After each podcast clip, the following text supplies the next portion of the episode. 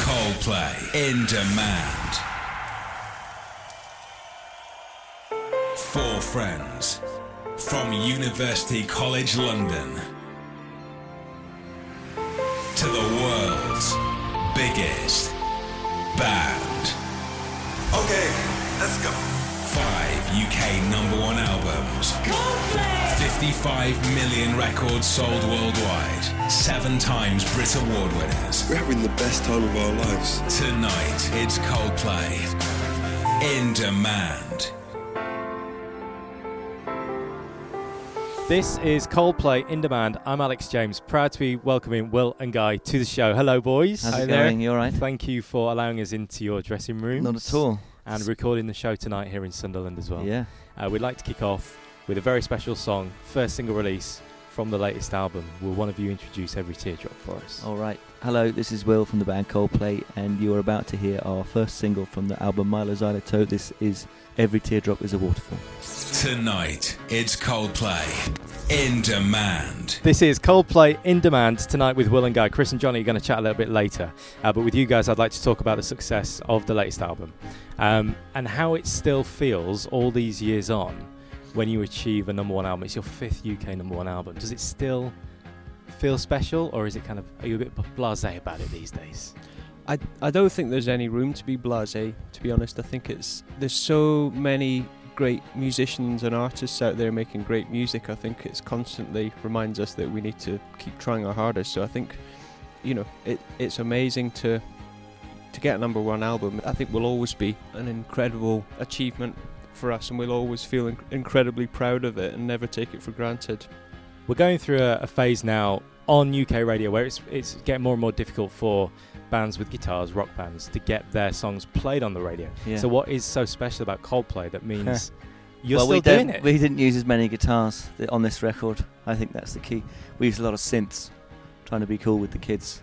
But no, it's I don't know. We're we're lucky. I think we came around at a time, you know, when guitar bands were still popular. A lot of and there was a lot in the in the in the charts.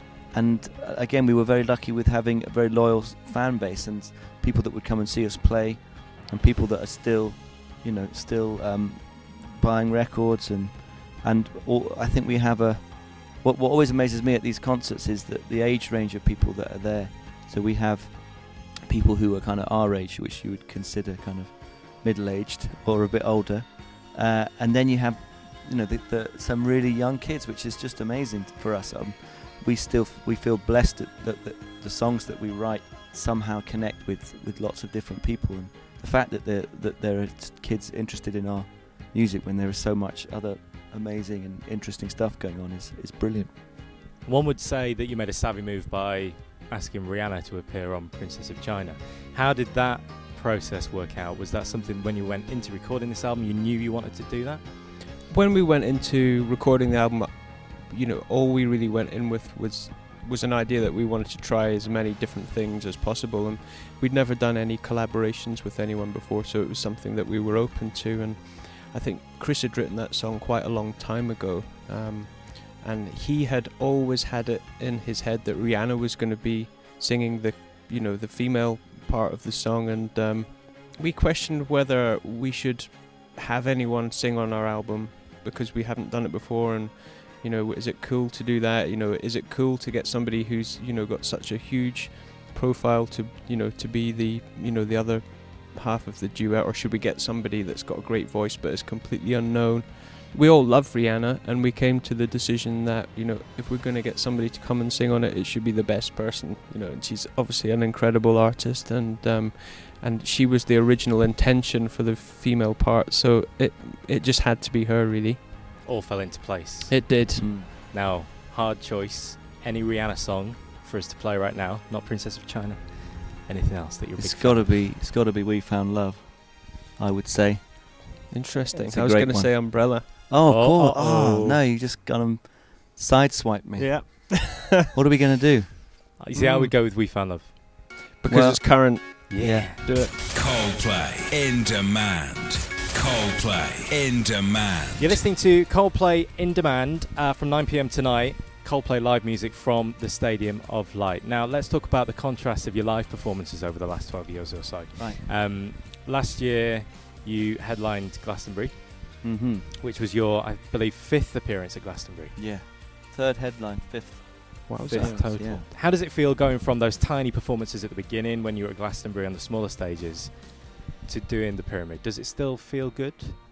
Feels amazing. I'm not sure. I think I was almost more nervous when we did the kind of small stages. Yeah. um, because it was so new to us and we only had a few songs and we were still sort of really getting to grips with our instruments and um, you know Glastonbury was a, such a huge you know has always been such a huge part of our lives you know we've all grown up with it I remember the first time that w- that we played there we ended up getting dropped off at the wrong gate Mhm. and um, we had about 20 minutes to to run across the whole festival site with all of our instruments and amps and drums and everything and we literally had to run across the site through everyone with their instruments and and these were in the days when we sort of you know had to set everything up on stage ourselves or I think we had Hoppy who are who's our oldest roadie Yeah.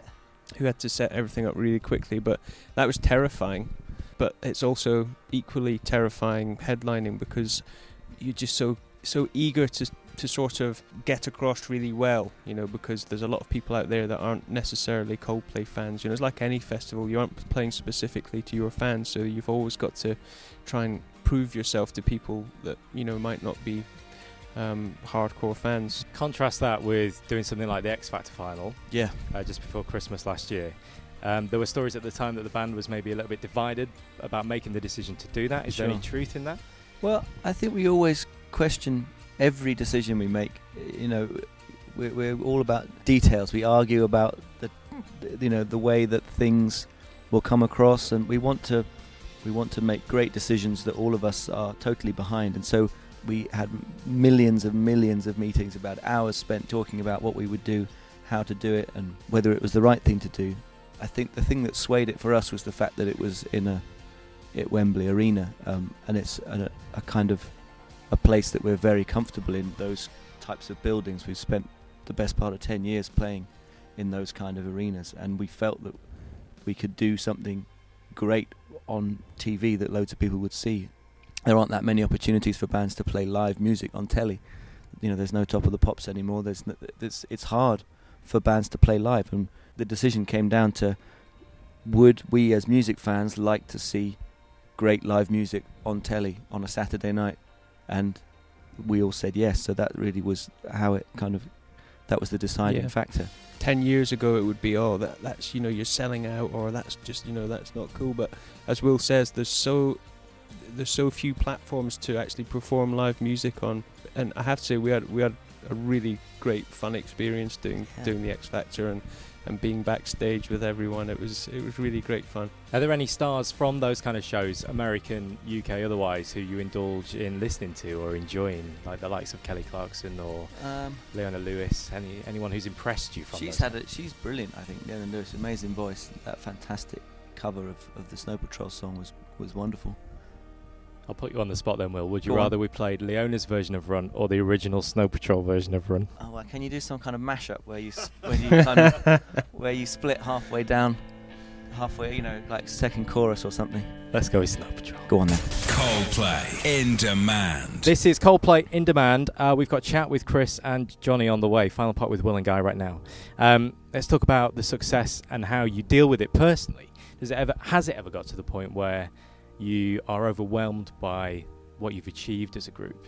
Yes, I think even though we've played in stadiums before, I think for some reason um, the last little run of stadiums in the UK, is- you know, it's, it certainly hit me that you know we've come a long way, and um, I, I suppose it's it's reaching a point where I can actually look back at everything we've done and, and enjoy it because I think up until now we've just been so forward thinking and just looking as to what's round the corner that we ha- you know we've never really had a break and we've never stopped to sort of and you know enjoy all of the places we've been and all of the albums that we've made. So I think it's reaching a point now where um, it just it just feels in- incredibly um, special you know our friendship that we've had and the things that we've gone through and you know the, you know I question whether we were you know we're so lucky to have formed the band when we did and um, I just wonder if if there's really going to be the sort of room for new bands and artists to come along and, and be able to have the experiences that we've had along the way. I think it's a very different world that we live in now in terms of the music industry. So it's constantly overwhelming. You know, it's amazing, and I wouldn't change it for the world. Oh, that's very sweet. Going Will, thank you Thank very you. much. Thank you. Thanks a lot. There's more. Coldplay in demand next. You're listening to Coldplay in Demand, a very special night. I'm Alex James. We've already heard from Guy and Will. Right now, joined by Chris Martin and Jonny. Guys, how are you? We're really great, thank you. Well, I'm really great. How are you, John? I'm pretty well too. Yeah. Thank you for having us backstage here in Sunderland. Um, loving the backstage area, especially the table tennis table. Yes. How important is table tennis to Coldplay? well, it's very important to uh, become great at table tennis uh, before you get to 40. Uh, Then then you move on to pool. do you? Yeah, I think. Oh, well, you know you're 47. no, you're not. No, we, we love table tennis. Well, some of us do. I love it. Jonny, not so much. I don't mind it. So, what's it like backstage on a day to day basis? Is it pretty manic or is it pretty relaxed? It's good, but I want to go back to table tennis because I had a, s- I had a fantasy in my head of going to the Olympics and being in the crowd for the table tennis, and then one of the British players gets sick or something, and they say, "Listen, is there anyone in here who can fill in, who's British and is really good at table tennis?" And I'd be like, "Well, I don't want to be too forward, but I suggest myself." But I don't think that's going to happen. I think all this practice is in vain. Well, you know what they say practice makes perfect. This is Coldplay in Demand. More chat with Jonny and Chris on the way. This is Charlie Brown. Coldplay in demand. This is Coldplay in Demand. I'm Alex James right now with Chris and Jonny Mm. uh, from Coldplay. Let's talk about the styling yes. of this particular tour and this album as well. Everything is pretty cool and pretty bold. Yes, I think we wanted uh, everything to kind of have the the feel of um, being very colourful and bright and full of life. So, uh, including our backstage signs. So has it has it been important for you to evolve not just the music but also the image of Coldplay? Yeah, yeah. Well, we it came from us, so we yes, we made everyone else embrace it. If you see what I mean. Well, you're in charge, so that should be what happens. Well, you know, but like you know, all our backstage stuff and everything that that um, I know it all fits together. We we like that. We're nerdy like that. The music's pretty visual as well. So is it kind of do the two go hand in hand? Yes, I think as we're getting older, we feel it's more important for our artwork to look good as we look less good.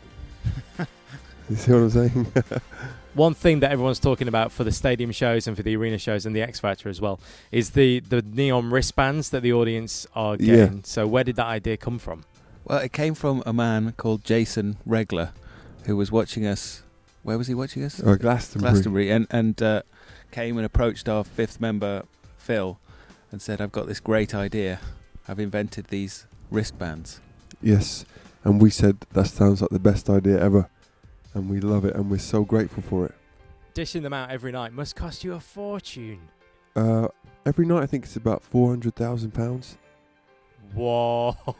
Yeah. Well, it looks amazing, and you know, and, and and it just makes everyone have a great time. Most of all, us, and it just makes you feel like it just feels so magical.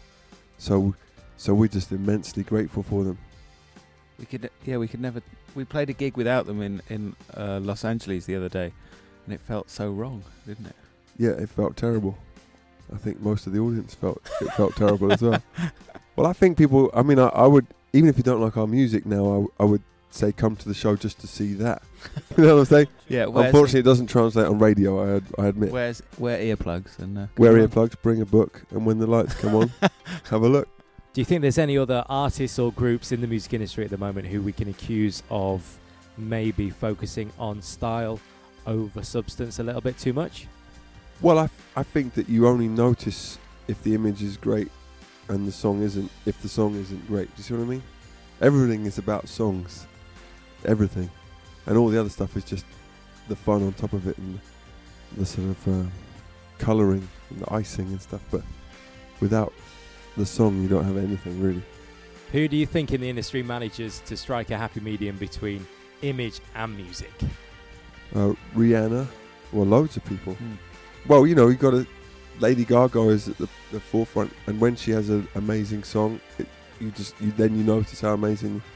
I mean, all those big pop stars at the moment, they have it all down perfectly. Like Katy Perry has it, Rihanna has it, uh, Nicki Minaj has it, Kanye has it. There's lo- loads of people have it. So, Chris Martin, the radio is yours. I'm going to ask you to introduce a song, your favourite song, from one of the most iconic pop stars of the moment. Well, I would like to play. Um, I would like to play "Telephone" by Lady Gaga. Tonight, it's Coldplay in demand. Gaga and Beyonce, demanded by Chris Martin here on In Demand with Telephone. Isn't Beyonce incredible? She's the perfect mix of everything. Well, you're pretty biased because you're best mates with her husband. She's got it, or she's the queen. There is more from Coldplay in demand on the way. Next, hear more from Coldplay, speaking exclusively to Alex James on In Demand. This is Coldplay in demand. I'm Alex James, uh, right now in the presence of greatness, Chris Martin and Jonny Buckland. Now, you guys have been confirmed for the closing ceremony for the Paralympics. How do you feel about doing an event like that? You know, we we were so honoured to be asked. We got asked like a year ago, so that's been being planned for a long time, and we're really getting into the nuts and bolts of it at the moment. And uh, it's just such an honour to be a part of it. When you're doing stadium dates and you're doing events like the Paralympics and X Factor and these kind of things, is it just a no brainer for you, or do you long to play intimate venues again? We're having the best time of our lives. Uh, our audiences are, have been incredible. I d yeah, we've never enjoyed playing live as much as we are now. So I think what we do next will probably be something quite small, but that doesn't mean we don't love doing the big stuff. But it's probably probably good for us to mix it up a bit. Like you can't keep trying to get bigger and bigger. You can't try and compete with Take That. Is my point. So we're gonna not.